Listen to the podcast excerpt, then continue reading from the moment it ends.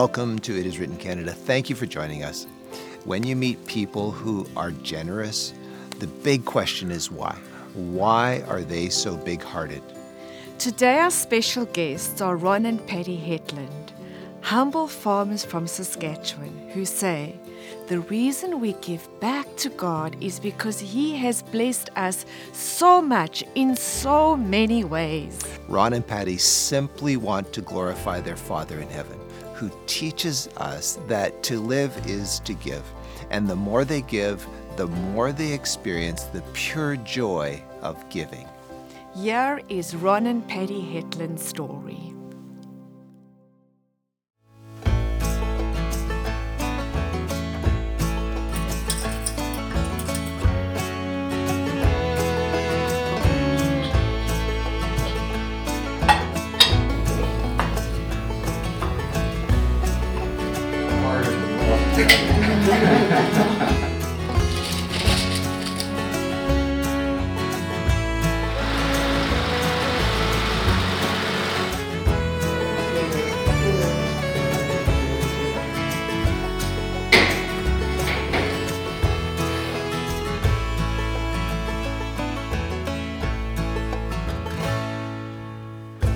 My name is Ron Hetland.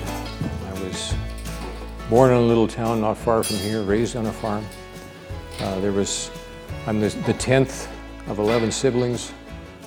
I attended a school in, in, in, in the town of Spalding uh, after my uh, older siblings needed high school. They, they had attended a little country school not far from here. Actually, it's just a half mile right from where we are right now. And um, that was my beginning of life. I'm Patti Hetland, Ron's better half. I'm the oldest um, girl in the family. I have a, an older brother and then a sister and then three little brothers. And I lived on a farm just north of Quill Lake, about six miles. My dad was a farmer and did a lot of carpentry throughout the winter. Um, he was a very hard worker. My mom um, milked cows and uh, sold the cream, largely what we lived on uh, for groceries and such. We have three granddaughters, and then we got four grandsons right in a row. And grandchildren are what make growing older fun. My farm is that I grew up on is, is actually very close to here. If you followed the crow, it would be less than two miles to the, to the uh, southeast of us. My roots are very deep in, in the farm. Um, it was always a joy for me to ride the tractor and anytime dad would allow me, but my favorite of all was sitting on that combine. Um, I would sit there as long as he would allow me. There is nothing more pleasant than the smell of the soil in the spring when you open it up for the first time. It is a smell that my roots are deeply into. I became acquainted with Patti's faith um, probably because my, um, my own father was a, a seeker. He uh, was, was a son of a Lutheran minister. Uh, my mother was a faithful Christian. Um, Dad had a lot of very serious questions about religion. He liked to argue it a little bit. He, um, one of the, the, the things that he really couldn't grasp was how a loving God could burn somebody forever in hell for a few years of rebellion. And um, as a result, um, I think it kept him away. But within a, a couple of years of, of, his, of his dying, um, my brother, an older brother Ray, had come, come home one, one, uh, one time and and showed him where it says in, in Malachi uh, chapter 4, verse 1. It says that um, the wicked shall be a stubble, that uh, it, it, they will, it, that it will burn them up, it says. And um, neither root or branch will be left. Right, yeah. And, uh, you know, Dad was an old farmer. He knew exactly what happens when you throw that match into the stubble. It, it burns up, it, it's, it's, it's aggressive fire, it, it burns up, and when, when there's nothing more to burn, it, it goes out. And um, after reading it, uh, Ray said that Dad just simply acknowledged it, said, uh huh. Some weeks later, Ray came back, and, and Dad said to Ray, I believe that Jesus has forgiven me for my sins. And you know, it was because that one little gem of truth uh, told my father that God wasn't Hitler, he wasn't Stalin, he wasn't some ugly tyrant who was going to punish somebody forever for a little bit, of, for a few years of rebellion. And um, it settled it in his mind. He, he, it was a conversion experience for my father, and he changed at that point in time. One significant memory that I have is as a little five-year-old standing in front of, the, our, of our farmhouse and thinking, I should be a Christian. I should become a Christian. And making a conscious decision as that little five-year-old saying, no, I'd, I'd miss out on too much fun. And um, later on, uh, I would have been about eight years old, and uh, I was playing in my garden, in the garden with my little farm toys, as, as was common, and I saw a line of cars on a road just to the west of our land, an old dirt road that was almost never used. A whole bunch of cars. And uh, so I ran into the house and said to mom, Mom, what, what would that be all about? And for some reason she said, I think it might be the Adventists going down to Lake Edward for a baptism. That's the lake I was baptized at when I was about 12. Now, of course, as a teenager, uh, like many teenagers do, I, I, I, got through some silly years, and uh, things weren't going very well for, for me at home uh, in my grade 12. And so my another brother, Ray, who had become an Adventist and was studying theology at, at Lacombe, um, invited me to go there to finish off my grade 12, and Dad heartily agreed. and so um, I went there. The experience there wasn't very good. Uh, I, it was a tough time. And um, but then, you know, later on, uh, as Patti described earlier, we were I was I was baptized, um, and it was a solid baptism. I mean, I believed. But you know, in 1979, we'd bought a quarter of land. I was sitting in church I had been an Adventist for this time for five years. I was sitting there very bored. And it wasn't because the pastor had a bad sermon, it was because I wasn't invested in it. And so I got up, um, we just bought this land. I, I got up, went into the truck, drove out, looked at this land until I knew church was over. Went back and, and, and uh, picked Patti up and our three little ones at that point. And I realized that right then and there that if I didn't make my relationship with God my own, I would walk away. I wasn't a good reader. I hadn't been a Bible student, but my brother had given me a, a, um, a living Bible, which is a, a, paraphrase for, for my baptism. I read it cover to cover. And uh, it's, it's, you know, things started to make sense for me. It was an easy read, it's what I needed. And it grounded me, and, and I've been a Bible student ever since. It's changed, by, by investing it, it has changed my life, by investing in the scriptures. When did I meet Patti? When I was about 14 years old, I went to church with, with Mark. And we walked into the foyer, and standing on the top of these the stairs that leads into the sanctuary was this cute little girl. She was probably 11 or 12. And I made, I made a very real mental note saying, um, hmm, she's a cute little girl. Little did I know that I was looking at my wife to be. Lucky guy. I met Ron um, actually on a pathway at Marine Lake where we had a, my parents and my family had a, a cabin and we went out a, a, couple times. But then by grade 12, uh, we started pretty much going steady. And uh, I was only 19 and Ronnie was 21 when we got married. Yeah, my dad was raised in an Adventist home. His maternal grandfather had immigrated from England in 1905, and on the way over, he, he ran into a storm at sea for about three weeks. And uh, he had made a promise to God during that time that if he saved his life, he would do something for him someday. Well, he got to Canada and forgot about his promise for about 20 years until a colporteur came by and sold him the book, The Great Controversy. So Grandpa read this book and started sharing what he'd learned with his neighbors, um, looked into the, you know, learned the Adventist faith, and, uh, and started a church. my dad was very active in the church when I was a young girl. Oh, and I wanted to show you, show you this Bible. My, uh, my dad gave me, I hadn't seen anything, heard anything about this Bible until, oh, probably 20 years ago when he gave it to me for Christmas. So it was quite a, a, a keepsake because my great grandpa, the one that had immigrated, had received this Bible from his mom in 1870. So it's quite an heirloom for me to have.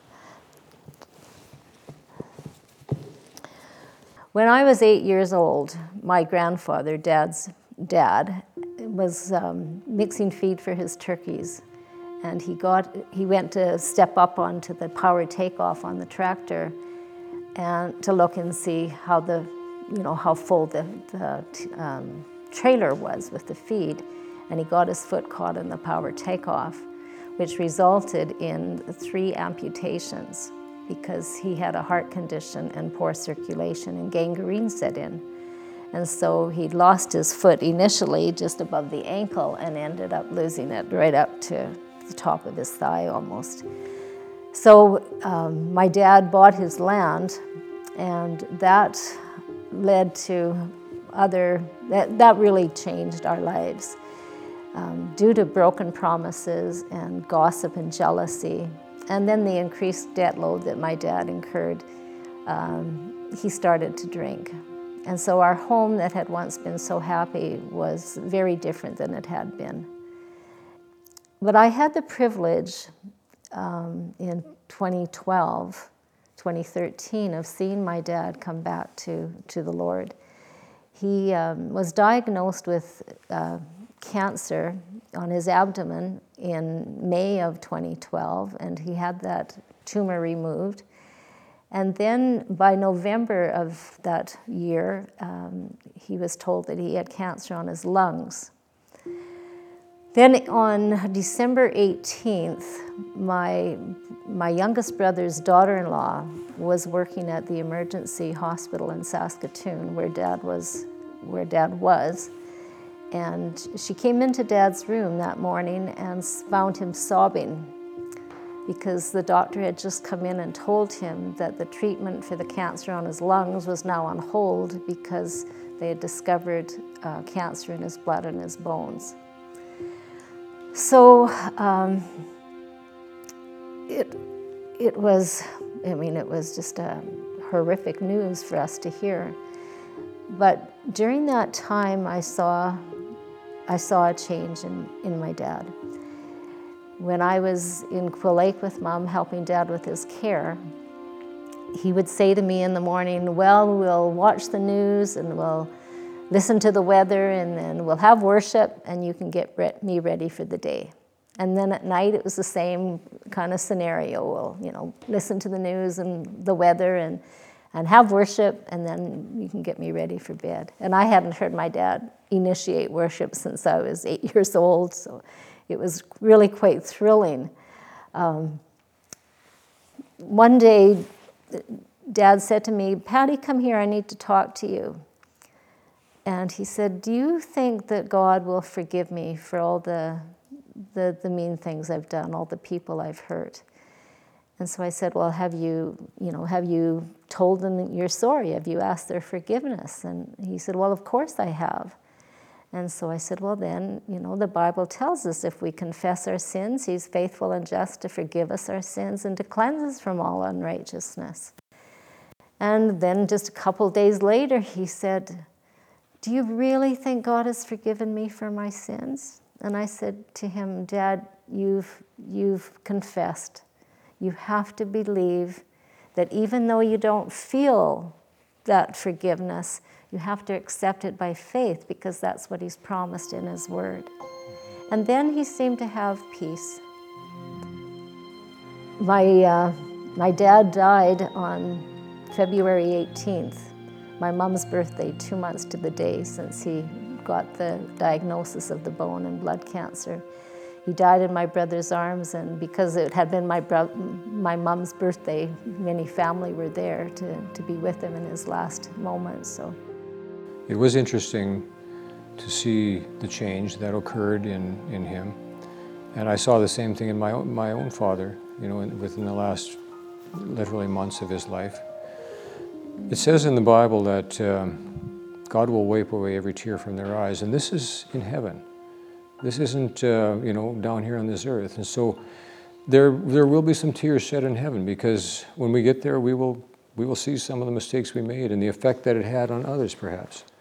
But you know, the Bible is all will be settled in heaven. God will wipe away the tears. Those tears that are there will not remain through our existence in heaven. They will be, we will be free. God has, will, has literally settled everything at that point. We will have perfect peace.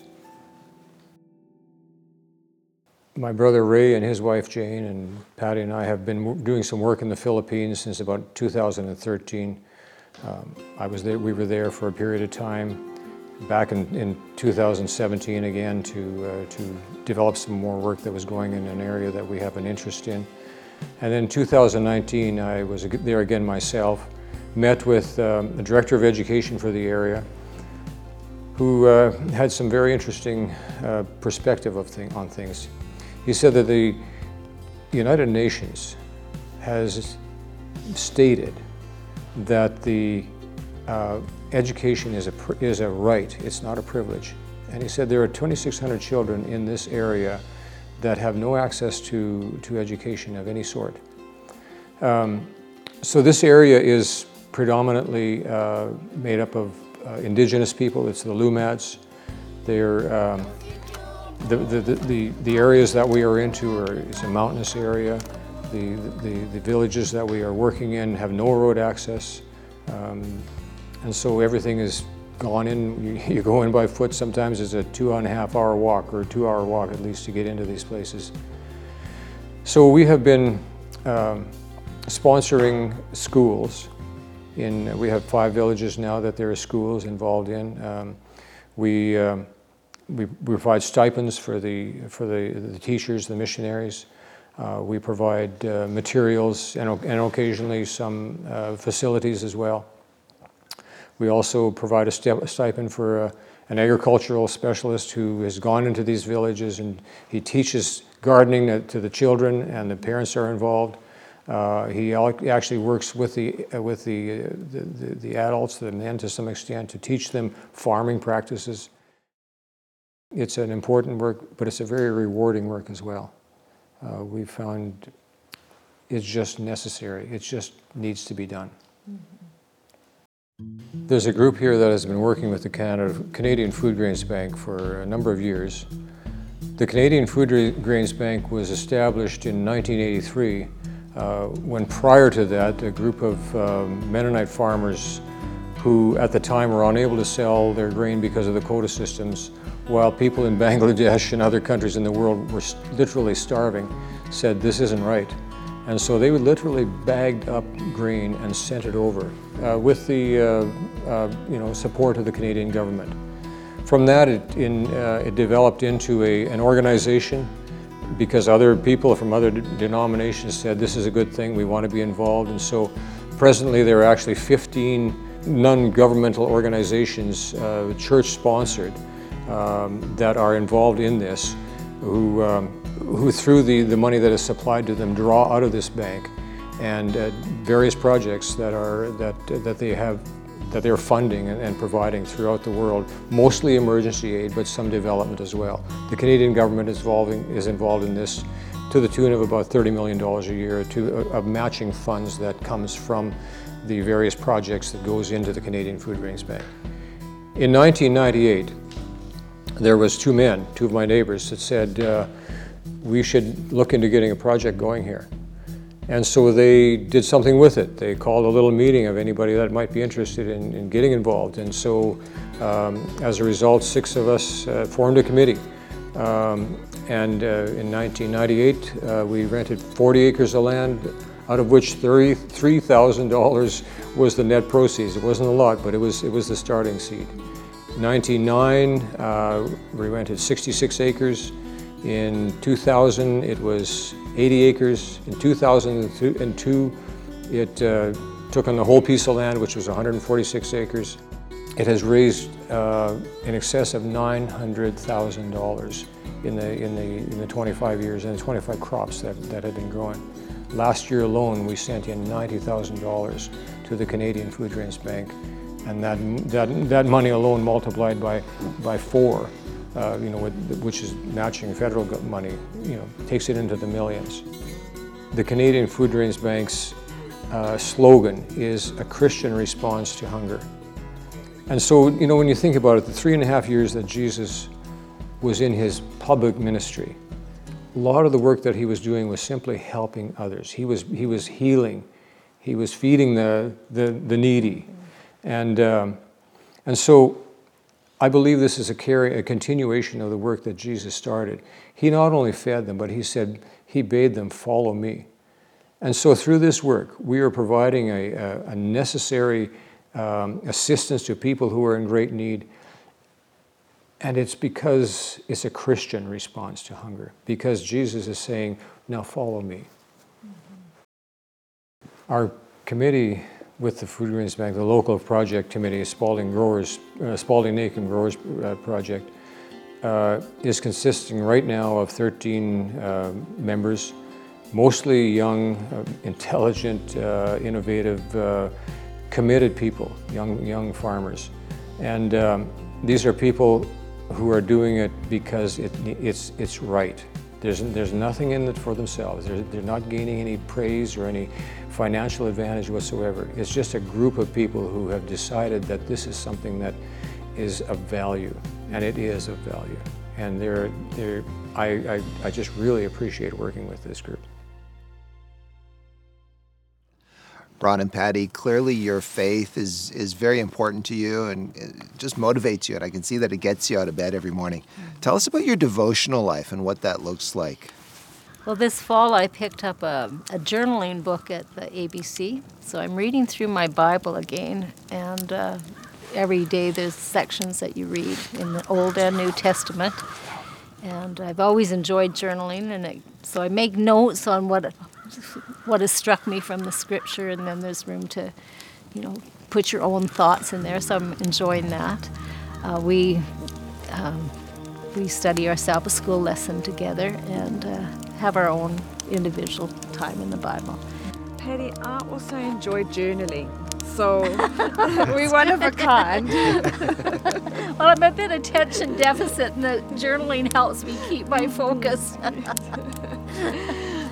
Well, I discovered many years ago that uh, the time to to devote to the scriptures, to prayer, is first thing in the morning. I'm talking early, and so you know that that time has for years been just the, the foundation of my day, the foundation of my life, and uh, maintain it. So. Yeah, if you don't get up in the morning early, there's always distractions that keep you from that special time. Yeah we get cut short if we wait too late in the day to start. Ron and Patti, do you have a favorite Bible verse that you can share with us? Well, I have uh, several, but I think the one that stands out in my mind at the moment is uh, 1 John 4 8 that says, um, God is love. One of the shortest verses in the Bible, but it's a summation of, of, of His care for us I guess with so much thinking about the past, um, the verse that comes to my mind initially is what I learned when I was young that says, um, Let your light so shine before men that they may see your good works and glorify your Father in heaven. But uh, my, my kind of go to verse as an adult has been from uh, Psalms 46, verse 1, that says, um, God is our refuge and strength, a very present help in trouble. And then verse 10 of that chapter that says, Be still and know that I am God. I will be exalted among the nations, I will be exalted on the earth. Ron, as we close our time together, I wonder if you could pray for our viewers. Maybe there's someone who is feeling maybe a bit down right now or would like to know for certain that God is working in their lives today, that they mm-hmm. need to see His power. Mm-hmm. Do you think you could pray for such a person right now? Mm-hmm. Yeah, let's pray. Dear Father, thank you that you are a God of mercy, of care, and love. And I want to pray for each individual who is watching this telecast at this moment. I know there are there are precious souls, Lord, who are who are longing for a revelation of your of your character, of your love, of your mercy. So may your hand be upon them right now. May the Holy Spirit touch their lives. May they lay their, their head on Jesus' gentle breast, that they may sense your presence and your power and your love, O God. And keep them ever in your care. Make them know that uh, the God of the universe is by their side, that the creator of all that there is has their very lives in their hands. This, this is our prayer. And thank you for the privilege we have of coming before you, O God. In Jesus' name, amen. Amen. Ron and Patti, thank you so much for inviting us to your beautiful farm. Well, thank you for the honor of doing this, and I just pray that this video, this presentation, will be an encouragement to those that listen to it. Thank you for your ministry. It's been wonderful the, the way pro- God has led us providentially through this whole experience. So thank you very much for being here. Yeah. Friends, as Ron confessed, he wasn't really interested in going to church until he studied the Bible for himself. So, we want to help you understand the Bible better and become wise in your walk with God. Our free offer is our Bible study guides. Our free Bible study guides will help you to learn what the Bible teaches and how the Bible has verifiable answers to life's existential questions, including God's will for your life. Practical answers that make sense and will give you assurance for the present and the future. You too can experience the fullness of life that is found in the words of Jesus when he said, It is written, man shall not live by bread alone, but by every word that proceeds out of the mouth of God. And I've had a really neat opportunity open up for me this winter. Um, a student that I helped years ago uh, at school in resource, he messaged me one day and said, Mrs. Hetland, could you help my stepson like you've helped me in the past? So I thought, oh man, and then he wanted me to help him with math, which is not my strong point. So anyway, I've been teaching this young boy in grade six, and it's just been such a blessing. Like last Monday, we had such a good session, and I saw such progress. And Ronnie came in the house for supper, and I was just pumped. It just felt so good to see that I was actually Happy make- wife, happy life. making a difference.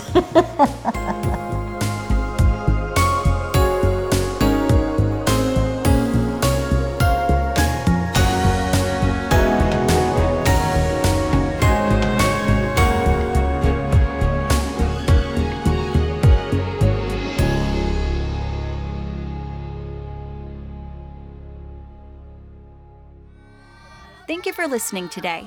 If you would like to watch a video of this podcast, please visit iiw.ca or you can go to our IIW Canada YouTube channel and click on the Videos tab. Once again, thank you so much for listening.